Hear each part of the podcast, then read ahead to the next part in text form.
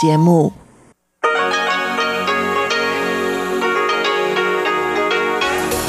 В эфире Международное радио Тайваня.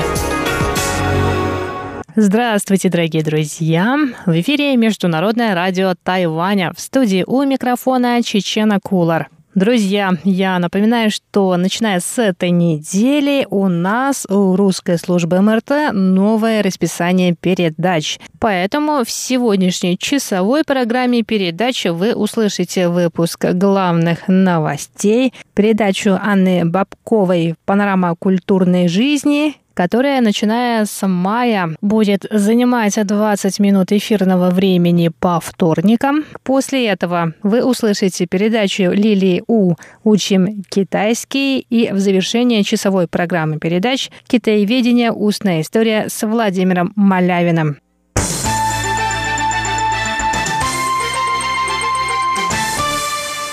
А сейчас к новостям. Законодательный юань Китайской республики Тайвань принял законопроект о заключении договора о взаимной правовой помощи между Тайванем и Белизом. Сам документ был подписан сторонами в сентябре прошлого года. Согласно договору, Тайвань и его центральноамериканский дипломатический союзник Белиз смогут оказывать друг другу помощь по уголовным делам.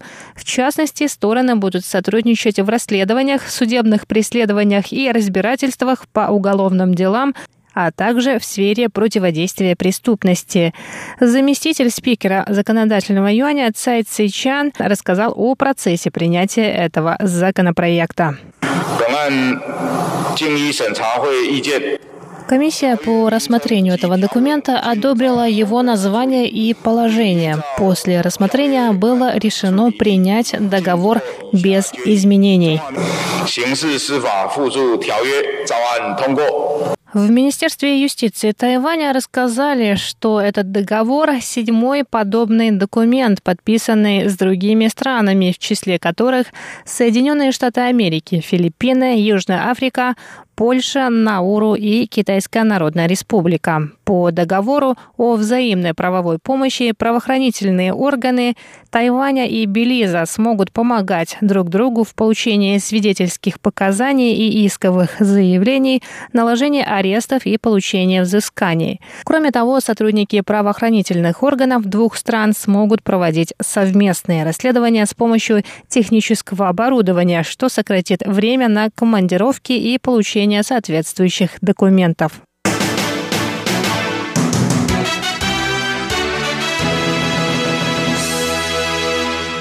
Президент Китайской республики Тайваня Цай Инвэнь выступила сегодня, 4 мая, на открытии тайваньской выставки по информационной безопасности CyberSec 2021. Цай сказала, что во время инаугурации на второй президентский срок она отметила важность развития шести ключевых стратегических отраслей на основе программы промышленного развития 5 плюс 2.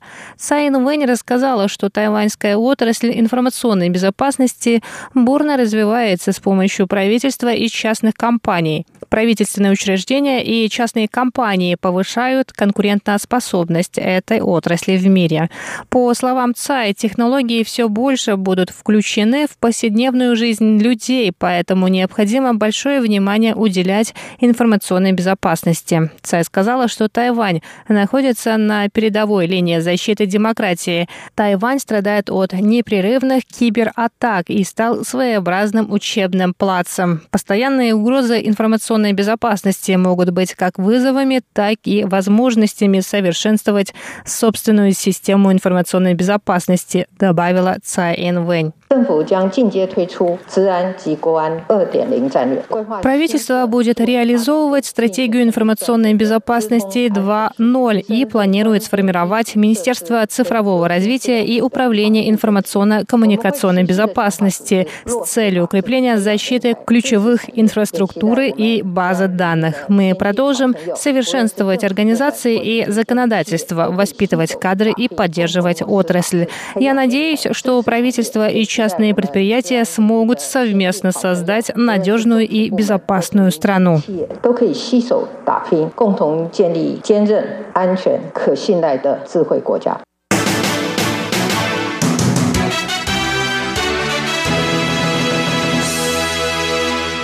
Президент Китайской республики Тайвань Цай Инвэнь стала лауреатом премии Джона Маккейна для политических лидеров. Организаторы премии отметили вклад Цай Инвэнь в защиту тайваньской демократии от китайской агрессии. Ежегодная премия имени Джона Маккейна вручается форумом международной безопасности Halifax, базирующимся в Вашингтоне в США. О вручении премии Цай Инвэнь организаторы сообщили 3 мая. Они считают, что Цай Инвэнь, возможно, самая влиятельная женщина-политик в китаеязычном мире, которая помогает Тайваню противостоять агрессии со стороны Китайской Народной Республики и справиться с изоляцией от мира.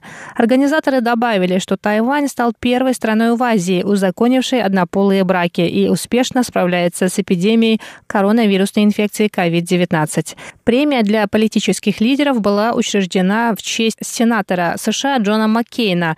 Ее вручают тем, кто продемонстрировал лидерство в защите защите справедливости. В 2019 году ее вручили жителям Гонконга, которые вышли на улицы города, протестуя против закона об экстрадиции в Китай.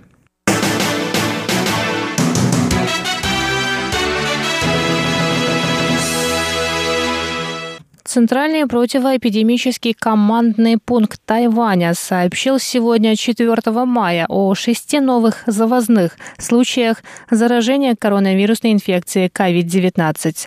Также стало известно о двух сотрудниках авиакомпании China Airlines, пилоте и бортпроводнице, у которых был подтвержден диагноз. Пока неизвестно, где они заразились инфекцией. Пилот авиакомпании China Airlines сдавал тест на COVID-19 в конце апреля. Результат теста был отрицательным, однако 1 мая у него появились симптомы заболевания. Бортпроводница этой же авиакомпании была в карантинном изоляторе, когда проявились симптомы. Центральный противоэпидемический командный пункт сообщил, что заболевший пилот посетил 29 апреля бар и ресторан в районе Суншань в Тайбэе. Общее число зарегистрированных на Тайване случаев достигло 1009 среди них 94 местные.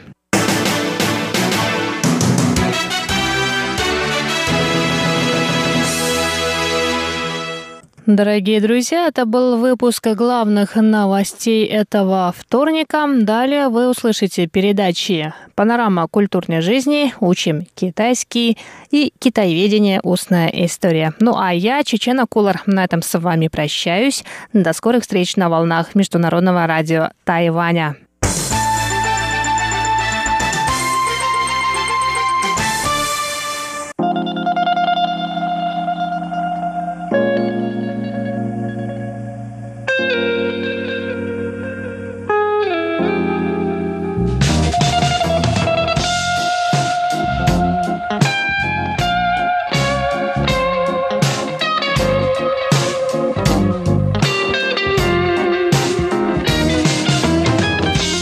Здравствуйте, дорогие друзья! В эфире Международное радио Тайваня. Вы слушаете передачу «Панорама культурной жизни». У микрофона ее ведущая Анна Бабкова. Ура! С этой недели по новому расписанию моя передача будет 20 минут вместо 10. А это значит, у нас с вами намного больше времени на интервью с моими уникальными, удивительными гостями. Ну вот, по совпадению, сегодня последний выпуск интервью со студентами Галиной, Иваном и Егором, с которыми мы говорим про культурный шок. Очень не хочется с ними прощаться, но все наши интервью когда-то подходят к концу. Что ж, вашему вниманию последняя часть. Но при этом а, есть некоторые водители, которые будут сами объявлять остановки, несмотря на то, что у них есть а, запись. Будут со всеми здороваться. Когда ты прикладываешь карту, чтобы заплатить, а, будут говорить нужно спасибо. говорить спасибо, да. да. Когда ты сходишь с автобуса, на выходе. на выходе очень многие тайваньцы говорят спасибо, да. Я тоже какое-то время говорила. Я в маршрутке говорю в Питере, а когда выходишь спереди, можешь сказать «до свидания» или «спасибо». А, Но здесь странно. Ну, у нас в маршрутках еще иногда все-таки есть остановки по требованию, когда ты просишь остановить где-то. Ну да, да. Между ну, остановками. Здесь нет. такого нет. Я вспоминаю обратный свой культурный шок, когда возвращаешься э, летом в Россию, нужно поехать на дачу, а там маршрутка, и нужно кричать «На следующий!» Ну да. Остановите, Нет, а, а тут, а тут никто. Тут на кнопочка, самом... и все, ты там сидишь, типа такой тихо, а он остановился, ты встал, вышел, а тут, типа, нужно кричать, что тебе нужно выйти за 500 метров, потом еще встать, держаться, чтобы он точно про тебя не забыл, а еще деньги ему передать в руки. То есть, ну, как бы это вообще... Ой, передача денег через весь салон забитой маршрутки, это Ой, отдельный это такое, вид это так по-домашнему. Я, кстати, вспомнила, но у меня там была другая проблема, потому что теперь так больше не делают, и на моей маршрутке, которая ездит в сторону моей дачи, она такая разбитая и старая, она такая ужасная, там такие непонятные сидения, но водитель зашел с этим э, штукой, куда, терминалом. с терминалом, чтобы прикладывать да, карту. Да, Apple, Apple Pay. А я сижу со своим отсутствующим Сбербанком и монетками. Он на меня так смотрит, господи, монетки. Mm-hmm. Вот так вот. То есть у меня был какой-то шок умноженный тем, что у меня не было несколько лет, и он обусловлен не только тем, что я вернулась в родную культуру, а тем, что она изменилась. Но это уже говорит, а как бы это уже через много лет происходит.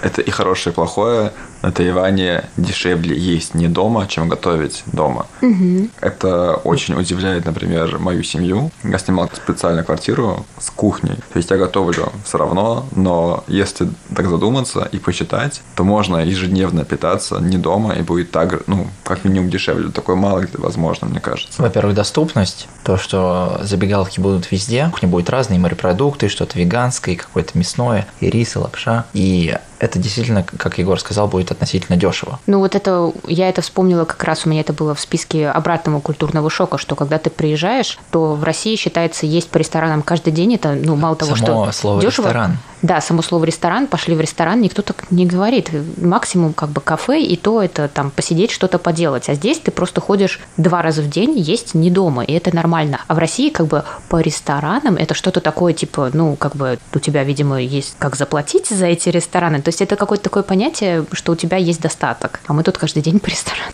А, кстати, мы уже говорили про чаевые, но здесь есть э, два самых популярных сервиса доставки. Это Food Panda, это местный сервис тайваньский, и второй это Uber Eats, который, ну, западный. Мне кажется, он то ли американский, то ли какой-то еще, как бы, не помню, но, в общем, западный. Естественно, тайваньский работает, ну, просто ты заказал, там есть цена за доставку, приехал, все. А Eats можно выбрать в Uber Eats, стоимость чаевых. Э, да, в конце Есть тебя чаевые. спрашивают, сколько ты хочешь заплатить чаевых, и у меня теперь какая-то обратная проблема. Во-первых, сначала я такая, а почему я должна платить чаевые? А потом я как-то думаю, ну неужели я зажму 20 новых тайваньских долларов человеку, который привез мне еду? Да, тем и более теперь... обычно так быстро, так доброжелательно. Да. И поскольку я теперь большинству даю чаевые, я теперь не могу перестать это делать, потому что, ну, ну они же не хуже сделали, ну что я буду? Теперь я трачу денег как на доставку, хотя у меня есть вот этот, а, на Uber Eats у меня есть абонемент. абонемент. Да, то есть я не плачу за доставку. Но да, теперь я плачу эти деньги, ну хотя бы они идут им в карман, я надеюсь, а не этой огромной корпорации. Да, до тех пор, пока я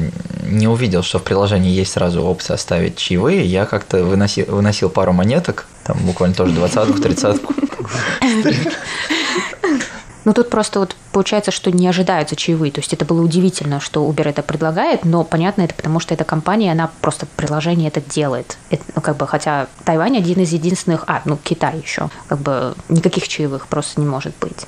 Япония. В Японии есть чаевые. Они включены, я думаю, просто в счет. Ну, ну может. На Тайване тоже есть очень редко, часто включение редко. в счет. Каких-то более-менее дорогих. Дорогих, да, сервисный сбор. сбор да. Но в дорогих, да, очень. Ну, есть... более европейских даже. В таких там 10%. Европейский ресторан или американский. Это, да. это легко определить. То есть там, где вам приносили еду или брали у вас заказ со столика, то там у вас будет вот эта оплата за сервис, потому что они предоставляли вам этот сервис. А обычно никто на Тайване не берет заказ со столика, то есть вы должны пойти на кассу. То есть отчасти официанты еду только выносят. Тоже меня сначала впечатляло, что мне не приносят счет на стол. Я должна пойти взять счет и оплатить сразу на кассе. То есть я должна встать и уже как бы уйти. А в России это сначала мы сидим, ждем, нам принесли меню, потом мы сидим, ждем, у нас приняли заказ, потом сидим, ждем часть заказа, по вторую часть заказа, потом мы сидим, ждем, чтобы нам принесли счет, потом мы сидим, ждем, чтобы его забрали, мы сидим, ждем, чтобы они его вернули, мы положили туда чаевые, и только потом можно уйти. Тут очень часто бывает, ты сам убираешь свой поднос, убираешь там мусор, Тоже, выкидываешь. Да. И сами не У нас в России ты даже в каких-то фудкортах торговых центров Да. все принято оставлять, потому что Да. придут специальные уборщики, они все сами уберут за тебя, стол протрут. А здесь, причем еще рассортировать мусор. Да. Вот. Очень А, важно. вообще В России это стало появляться с- совсем недавно, буквально к чемпионату мира, вот, по крайней мере, в Нижнем. То есть появились раздельные урны, но люди еще очень так слабо привыкают. На Тайване же, это, наверное, кстати, культурный шок. Я узнал, например, что трубочки не отправляются в переработку пластиковые, что их нужно все-таки в мусор. До этого я думал, ну, пластик и пластик, значит, тогда, наверное, в переработку. И Мне потом кажется- начинаешь понимать, да, масштаб Не проблемы. говоря про эти истории в Карифур, это местный Ашан, а, тебя спросят, ты из Тайбэя или из Синьбэя, потому что пакеты будут разные. А, точно, да, да. Там Для у мусора. нас мусор, когда ты слушаешь к Элизе. Ну, то есть у меня, например, э, я живу в квартире, которая там весь дом это Q-хаус, и у нас мусор собирают. Но раньше нужно было выносить мусор, когда приезжает машина. и Машина приезжает, за ней. по определенным дням приезжает Ну, по- за пластиком, по определенным Да. за металлом. Да, да. Ну, то есть в предыдущем доме, когда я жил, тоже был раздельный сбор внизу, его тоже уносили, но у меня друзья как раз говорили, что они бегали за этой машиной и да, бросали мусор. Кстати, это вот э, звук мусорной машины, это у меня очень такая ассоциация с Тайванем. Я когда вернулся и услышал вот эту вот музыку, у меня просто сердце дрогнуло. И... Да, здесь еще такой шок, что нету мусорных баков. Вообще ужас. есть Ненавижу это. Нигде, да. Есть Да. метро, как Есть правило. 7-Eleven. Но 7-Eleven. это не мусорный бак, это просто мусорка. Это если у тебя есть маленький мусор, который ты хочешь вынести, ты можешь сходить в 7-Eleven и там передать, чтобы кто-то выбросил Нет, этот ну есть мусор. Или, там. или, да, свои мусорки. Ужасного Но когда контейнера нет. у тебя ты живешь, у тебя копится мусор, Ну, то есть- у нас в России еще есть мусоропровод, который просто в стене Да, у это- лифта. это вообще и ты ужас. даже Это ничего об этом не думаешь, ты просто засунул в стенку. Ну, мне кажется, они уже уходят на нет. Не знаю, Если есть мусоропровод в доме, то в доме есть крысы и тараканы. Это То есть, да. Потому что у нас есть мусоропровод, но ужас, он да. уже не работает. То есть Ну, все, да. все должны А. выносить на улицу. не, А. не только мусор копится в карманах, копятся в чеке в карманах, которые ты не выбрасываешь. И я вот, э, когда выбрасываю мусор дома, у меня такой пакет с чеками, который я отсканировал. Шок. Не надо брать чеки. А, Да. да, да, да, да, Можно просто уйти.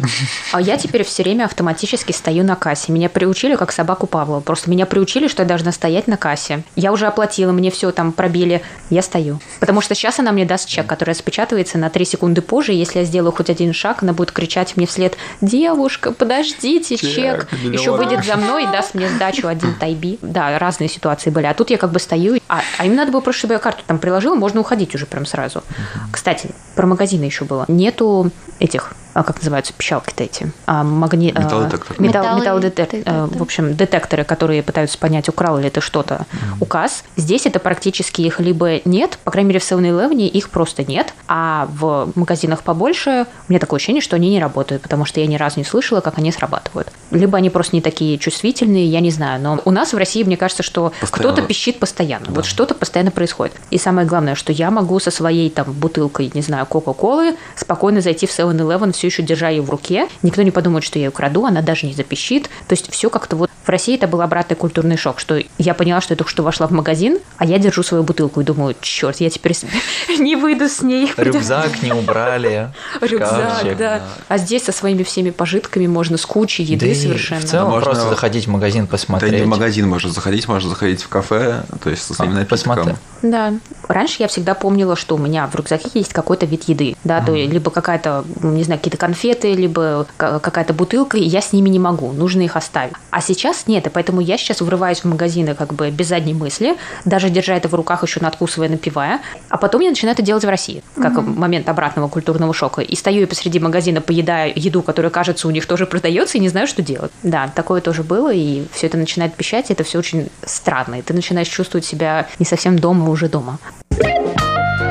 Мне хочется завершить это на какой-то еще более позитивной ноте. Это вопрос к Гале и Егору, но не к тебе, Вань, потому что и ты, и я на Тайвань приезжали в первый раз, а не возвращались. А вы, ребята, возвращались. Какие вещи вас притянули обратно? Что вы увидели такое на Тайване, что захотели вернуться? Мне кажется, мне больше понравилось мое внутреннее ощущение, потому что я уже упоминала, что я уезжала с этими розовыми очками, и внутреннее ощущение вот этой вот расслабленности, спокойствия. А я еще приезжала летом, то есть это была жара, это несмотря на дожди, несмотря на влажность высокую э, на Тайване, мне почему-то было здесь очень-очень комфортно. И я была тогда на программе еще, было очень много иностранцев, и я помню, что я ощущала с таким багажом знаний, то есть у меня было столько возможностей, я везде ездила, путешествовала, у нас в программе были и визиты по разным компаниям, то есть это был настолько вот широкий мир для меня, хотя, казалось бы, маленький остров от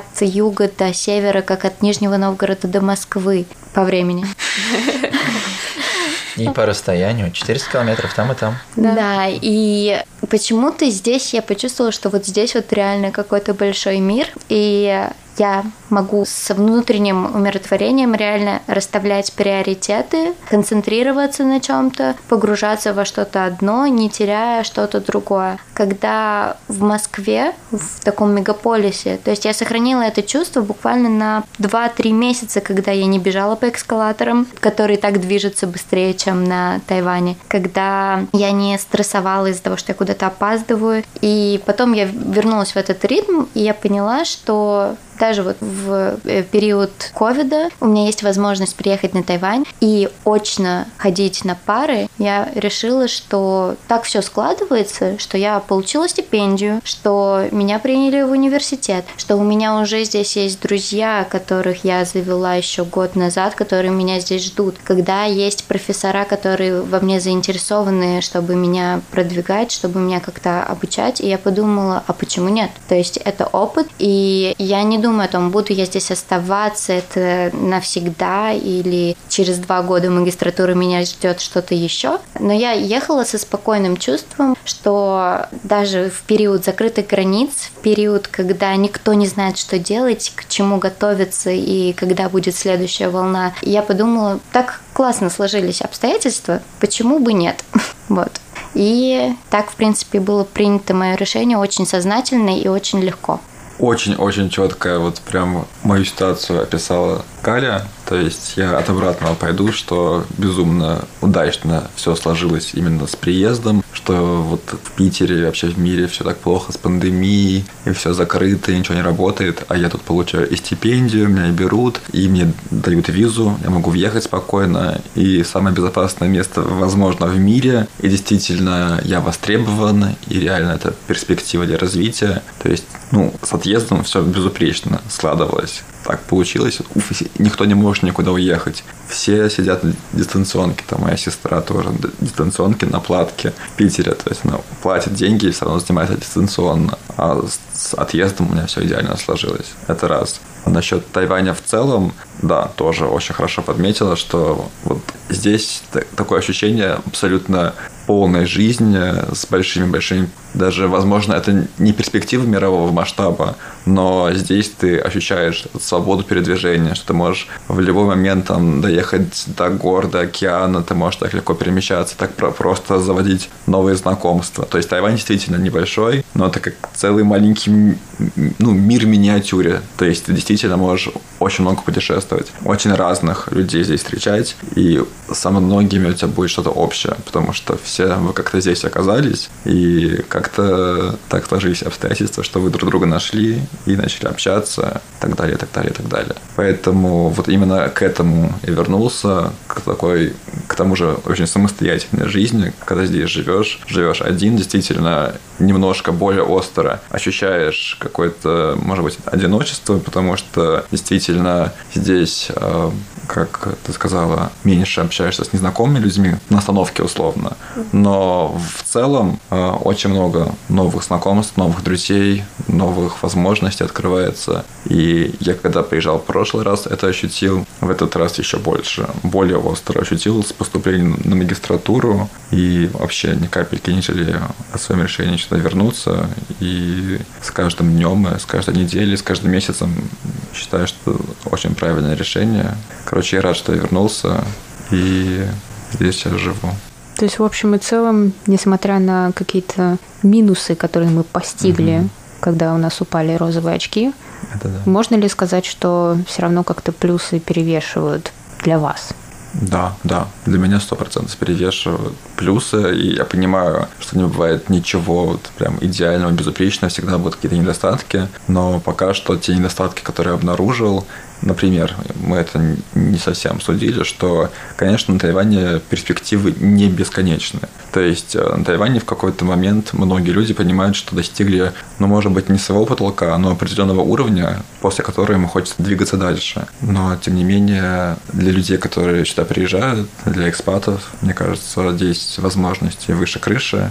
Поэтому я считаю, что без сомнений плюсы для меня, по крайней мере, перевешивают минусы. И, конечно, я уверен, что еще буду находить какие-то открытия для себя в плане буду ближе к реальности на Тайване, то есть, опять же, это будет с работы, это будет, там, когда я закончу университет, и, скорее всего, пойму, что степень магистра жизни что-то дает, но ничего не гарантирует. Поэтому, конечно, еще много чего предстоит, но, мне кажется, мы к этому готовимся. И наоборот, хорошо, что у нас закончился этот период медового месяца в нашем культурном шоке, и что как раз финальный этап – это такое принятие и смирение тем, что нас здесь ну, ждет. Я даже могу отметить, что не то, что плюсы перевешивают, а мне с какой-то стороны даже нравятся минусы, которые есть у Тайваня, потому что именно они делают Тайвань Тайванем. И поэтому ты когда даже возвращаешься, и, возможно, мне сначала не очень-то нравилась музыка этих мусорных машин, но мне ты возвращаешься. С самого начала. И начинаешь по ней скучать. Вообще. Я смотрю видео на телефоне, такой, боже, машина так классно поет. Ну, есть что-то такое здесь, что именно западает в душу. Не знаю, это, наверное, не у всех, но судя по тому, что мы с ребятами обсуждаем с тобой, это именно у нас это есть. Запал, То есть вот что-то, что Тайвань называется сердечки. Навсегда в сердечке. Да. да, я думаю, что это, кстати, да, правильно подметить, что несмотря на все вот эти минусы, которые мы тут назвали, раскрыли все карты общения с тайваньцами, мы-то все все еще здесь, да? Да, и на вопрос, когда там планируешь возвращаться в Россию, что будешь дома делать по приезду, Сколько я... останешься вообще лет на Тайване? Да, я обычно теряюсь, вопрос. потому что я не знаю, я начинаю задумываться, мне, в принципе, и здесь неплохо. Абсолютно ничуть не хуже, чем дома. Не знаю, мне кажется, наш мир так быстро меняется, как бы никогда не знаешь, ну, Конечно, что как. Да, да. И сейчас мы все поняли, что какие-то далеко идущие планы это не совсем. Ну, есть вещи, которые могут изменить любые планы, и поэтому я такие далеко идущие планы не строю, и как бы смотрю вперед не дальше, чем на несколько месяцев, наверное. Ну, вот. Да, посмотрим, кто знает, все может измениться прямо завтра или нет.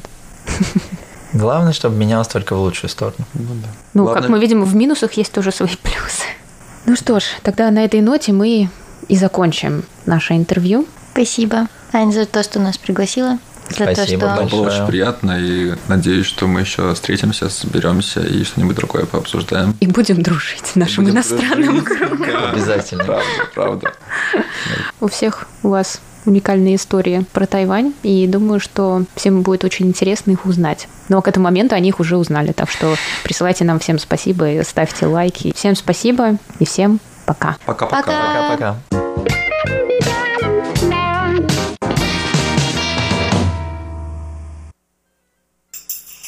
你好吗？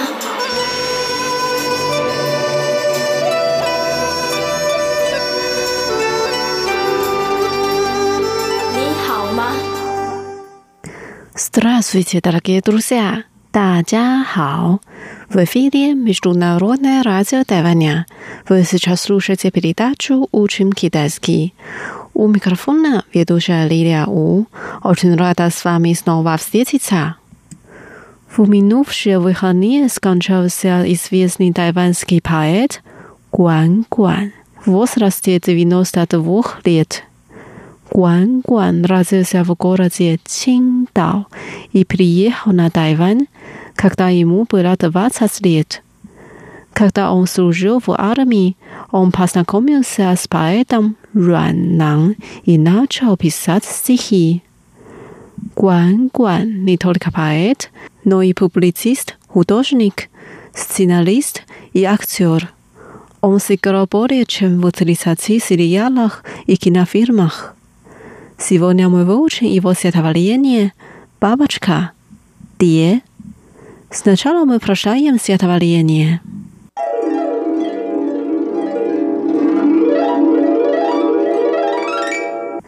Бабочка, «Де». Ты – цветок без корней. 你是无根的花，тебе нравится расцветать на ветвях ветра，喜欢开在风的枝柯上。На листьях дыма，烟的叶子上。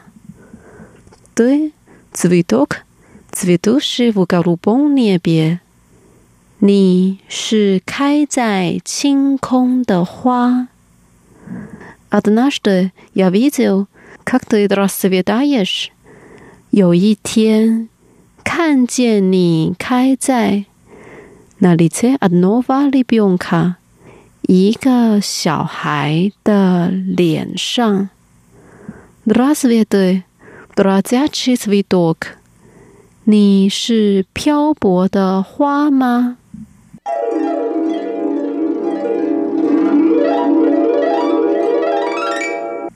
Давайте разучим стихотворение вместе. Заглавие стихотворения «Бабочка», «Де», «Де». Первая фраза. Ты цветок без корней. 你是无根的花。对。你，你，ifliata 是是，bieskarnie 无根的无根的 ，zvidok 花花，你是无根的花。Тебе нравится расцветать на ветвях ветра？喜欢开在风的枝柯上。Нравится，喜欢， 喜欢。Rastvedat，开在，开在。Vetir，风，风。Vetv，枝科，枝科。喜欢开在风的枝科上。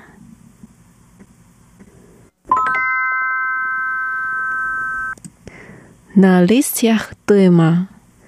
烟的叶子上，对，烟。烟。listia 叶子。叶子。烟的叶子上，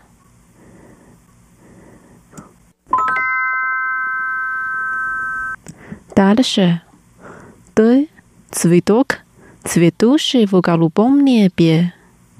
你是开在青空的花。цветущий，开在，开在，голубое небо，青空，青空， 你是开在青空的花。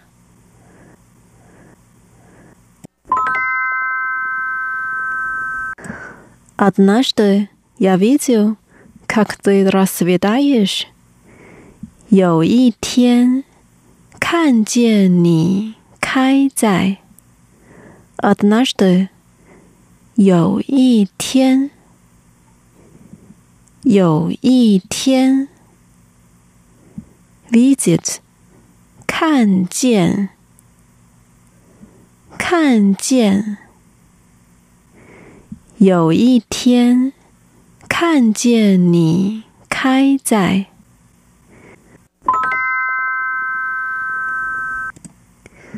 那里切阿诺瓦利比翁卡，一个小孩的脸上。阿锦，一个，一个，libionak，小孩，小孩，nalice，脸上。脸上。一个小孩的脸上。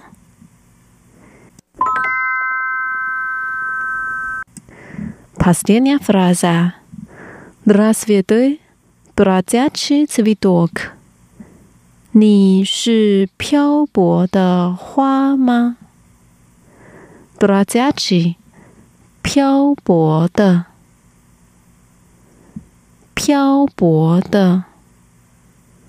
z v i d o k 花花，你是漂泊的花吗？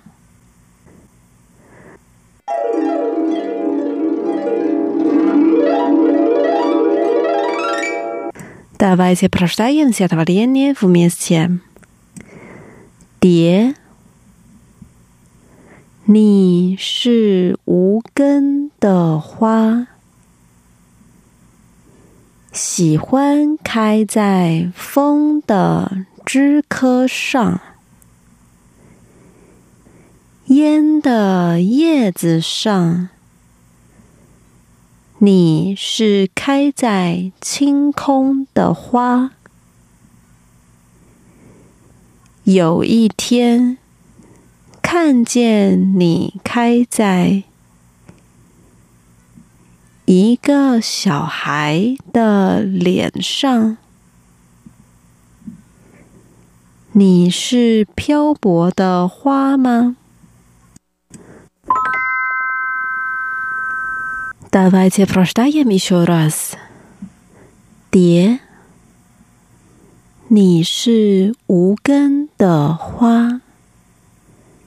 喜欢开在风的枝柯上， 烟的叶子上。你是开在清空的花。有一天，看见你开在一个小孩的脸上。你是漂泊的花吗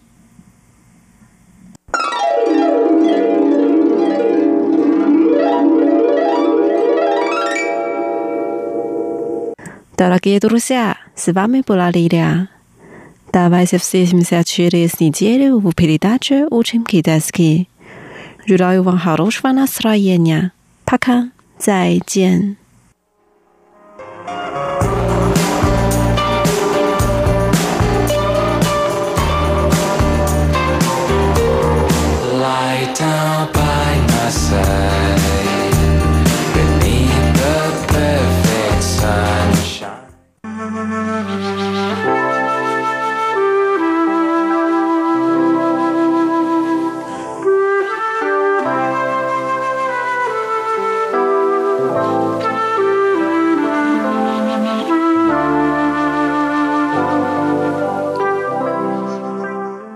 Говорит Международное радио Тайваня.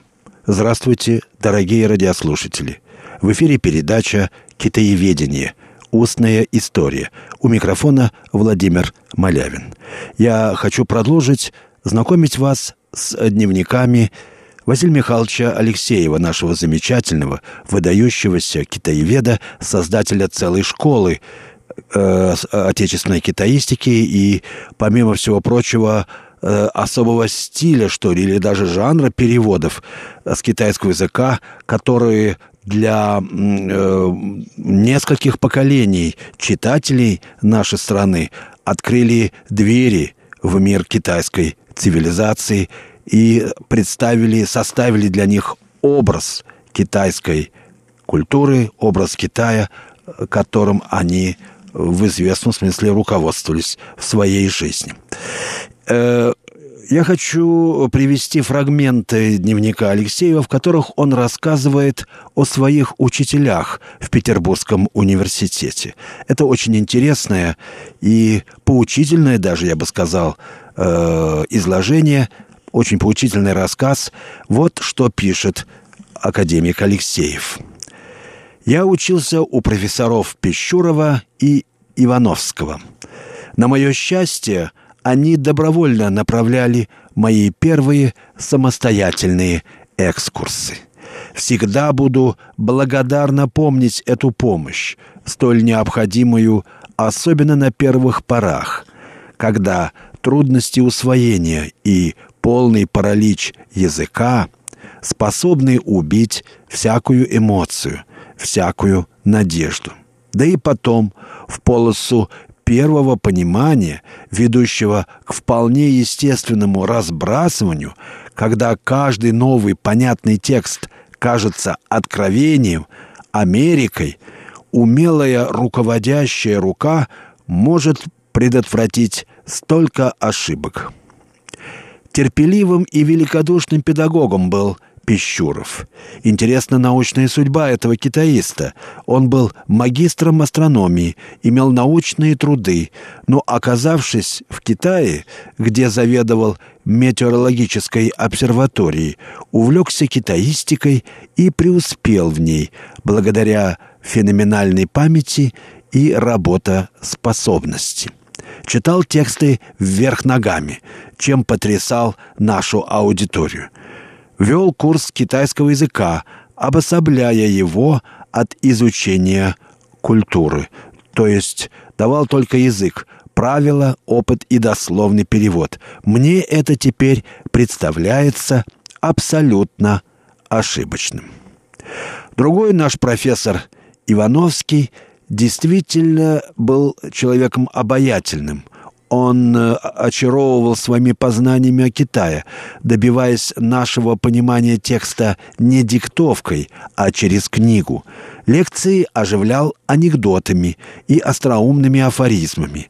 Как профессор следовал во всем своему учителю, крупнейшему русскому китаеведу Васильеву, которого обожал.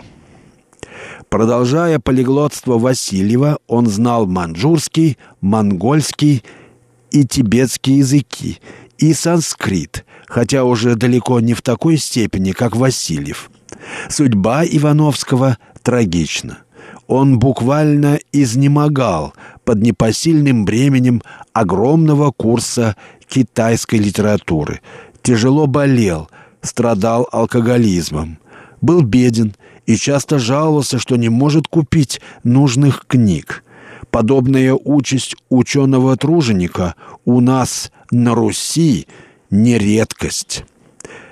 Все прошлое русского китаеведения сложно и мучительно. Разрушительные силы всегда действовали вернее созидательных, и оглядываться на это больно наши вполне самобытные таланты. Иакинф Бичурин, сумевший при скудости средств познания страны дать такое разнообразие ответов на основные вопросы. Палладий Кафаров, Васильев и его ученики, Ивановский и Георгиевский – все эти люди всю жизнь мучились огромными проблемами, не ленились ни минуты. Но наша русская действительность сумела загнать их, сломить. Все они были прежде всего настолько бедны, что не могли напечатать свои сочинения на свой счет, а университет находил только крохи средств – Академику Васильеву хватило их только на печатание китайских текстов на отвратительной бумаге отвратительным набором китайских знаков. И это в конце XIX века. Ну, что тут можно сказать от себя? А что можно сказать про конец XX века в таком случае?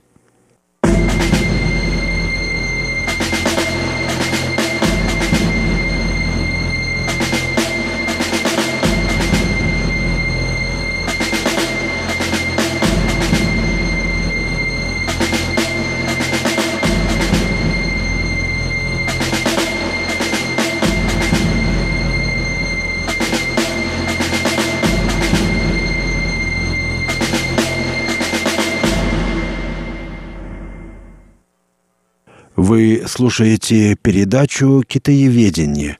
Устная история» Международного радио Тайваня.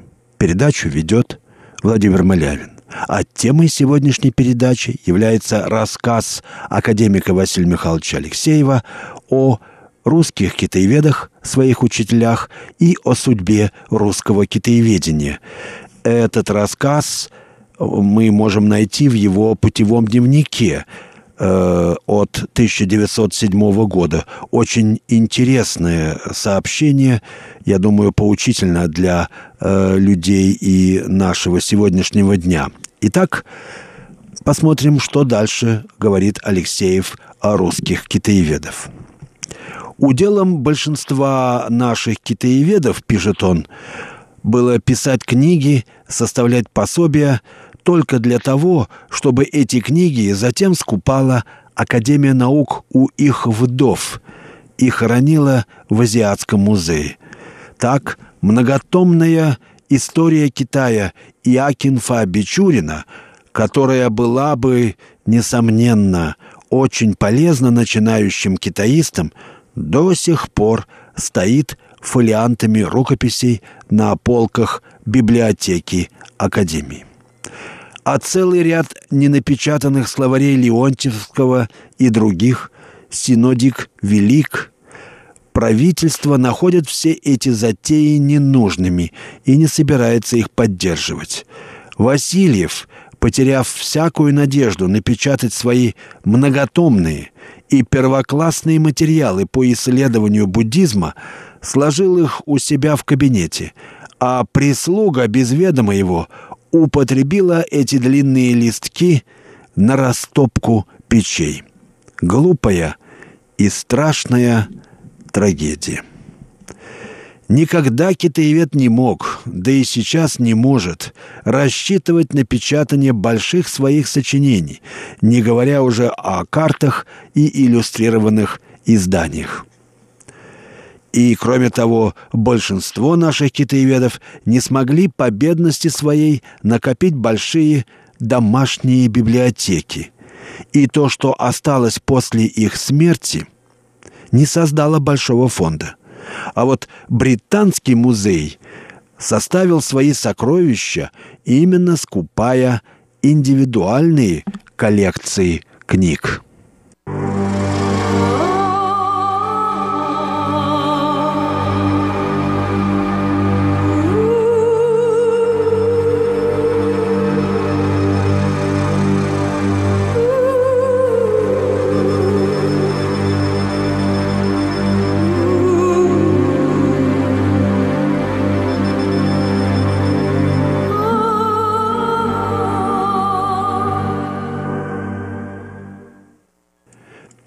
Напоминаю, что вы слушаете Международное радио Тайваня. Передачу «Китаеведение. Устная история». Передачу ведет Владимир Малявин. Мы только что познакомились с мнением замечательного отечественного китаеведа Василия Алексеева о состоянии российской китаеведческой науки в конце XIX века. Мнение довольно эм, э, печальное, э, пессимистическое.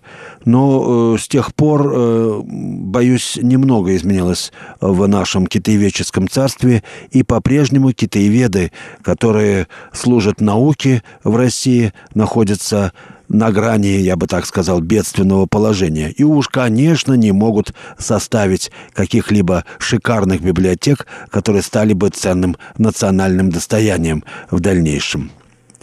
Но ну, давайте теперь вернемся к обстоятельствам путешествия Василия Алексеева, который, как вы, наверное, помните, путешествует в компании своего э, учителя по Парижу, Коллеж де Франс, Эдуарда Шавана, известного французского синолога. Вот запись от 5 октября 1907 года. Поднимаемся задолго до света, едем при свечах, в фонарях у оглобли. Дорога посылает сюрпризы. То она превращается в сплошной песок, и мулы идут совсем тихо, то еще хуже. Разлилась вода оросительного канала, проходящего под мостом через дорогу, и затопила ее. Приходится огибать канал, хлябая по канавкам. Дорога извивается меж деревенек. Всюду большие лавки, торгующие лекарствами. На винных лавках вместо вывески висит тыква-горлянка. Точь в точь такая же, какую видишь в храмах, в руках божеств. Там она наполнена эликсиром бессмертия. Здесь — вином. Надпись комментирует, если это вино пить постоянно, можно достичь долголетия и изгнать болезни. В этой местности чудесный виноград, белый и черный. Увлекаемся им превыше всякой меры. Останавливаемся в большой харчевне. Над яслями в помещении для скота сделана ниша. В ней картина с изображением лошади и коровы и параллельные надписи, так называемые дуидзы. Пусть все больше процветают валы. Пусть лошадь будет сильна, как дракон и так далее. На другой картине изображен покровитель скота Нюван, то есть князь коров, и божество, которое покровительствует постоялым дворам. Едем медленно. Наконец, перед нами длинная ровная стена с высокими наружными башнями. Мы въезжаем в город Тайюань, столь желанный нам в последние дни. За воротами начинается невзрачная улица, которая, к нашему удивлению, тянется на неопределенное расстояние. Ищем гостиницу, а попадаем на телеграф. Посылаем Суна на разведку и долго ждем его. Наконец едем в гостиницу. Но куда девались шансийские большие чистые харчевни — мы помещаемся в грязной маленькой комнате. Прощаемся с возчиками с дружеской теплотой. Ведь 30 дней вместе жили. И все эти дни тяжких дорожных мытарств они держались молодцом. Нанимаем шикарную городскую телегу с бодро шагающим мулом и едем в банк доставать деньги по кредитному письму. Наша гостиница в центре города, напротив у, э, провинциальной управы. Но это не особенно заметно. Улица не мощены, строения маленькие, невзрачные. Пекинское отделение банка находим в Фанзе, в глубине ряда дворов. Молодой человек, ведущий сложный пересчет лан на серебро, при этом, как полагается, вежливо беседует и, между прочим, говорит, «Богатые люди у нас здесь бездельничают и курят опиум». Вот уже сколько раз мы слышим и видим это. Исключения, выделяющиеся на общем фоне чиновничего воровства и безделья, как видно, только подтверждают общее правило. Конфуцианец – чиновник в мечте совершенный человек – а в действительности вор, лицемерно прикрывающийся конфуцианской моралью, а то и откровенно грабящий народ.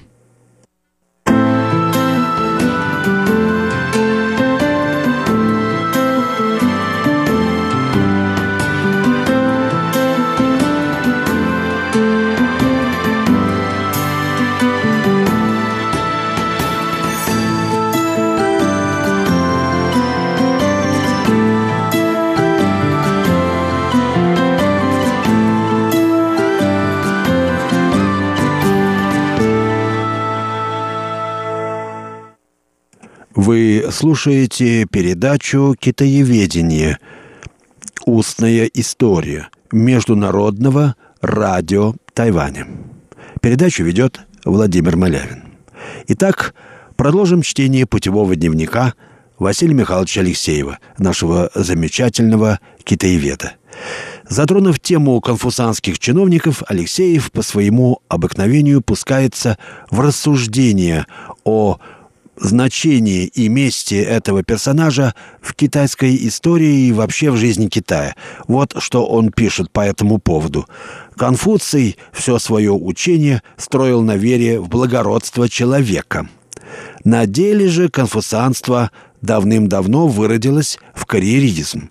Должность и оклад чиновников, как наиболее явные пути к обогащению, привлекали всех авантюристов-ловкачей – тем более, что пресловутая строгость экзаменов была весьма относительной для богатых наследственных кандидатов, которые могли запастись протекцией.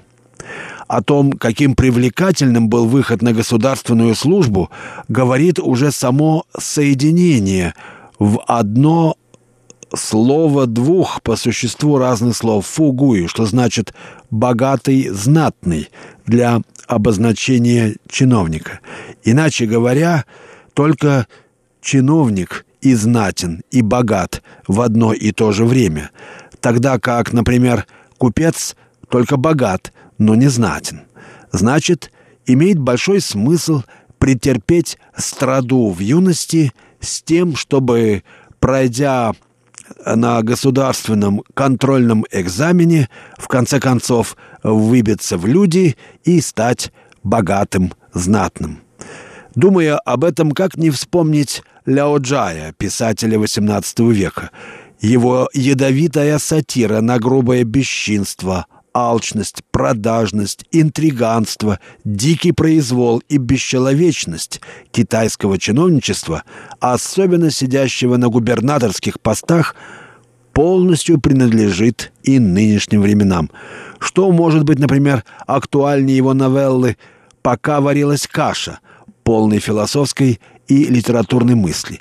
Некий ученый человек, имеющий звание Дюи Женя, это вторая степень, мечтающий о звании первого министра, зашел как-то во время прогулки в храм Будды, и волшебник навеял на него сон. Ему приснилось, что мечта сбылась, и он стал министром. Все сановники заискивают перед ним, он творит суд и расправу и так далее. А сам он проводит время с красавицами-наложницами в своем дворце и вдруг уличен в государственном преступлении. Все имущество конфисковано, домашние разогнаны, а сам он казнен. И вот проходит через все 18 адских департаментов, где ему вливают в глотку расплавленное золото, им же награбленное, бросают на гору с торчащими лезвиями и тому подобное. А в довершении всех наказаний заставляют вторично родиться женщины, что вообще-то чрезвычайно характерно для Китая. По-видимому, большего наказания, наверное, и придумать было невозможно в старом Китае. Но сон был непродолжителен. Он проснулся и понял, что этого ему не надо. Ну что же, очень хорошая концовка для сегодняшней передачи. Вы слушали передачу «Китаеведение. Устная история». Ее подготовил Владимир Малявин. Всего вам доброго, дорогие друзья. До следующих встреч в эфире.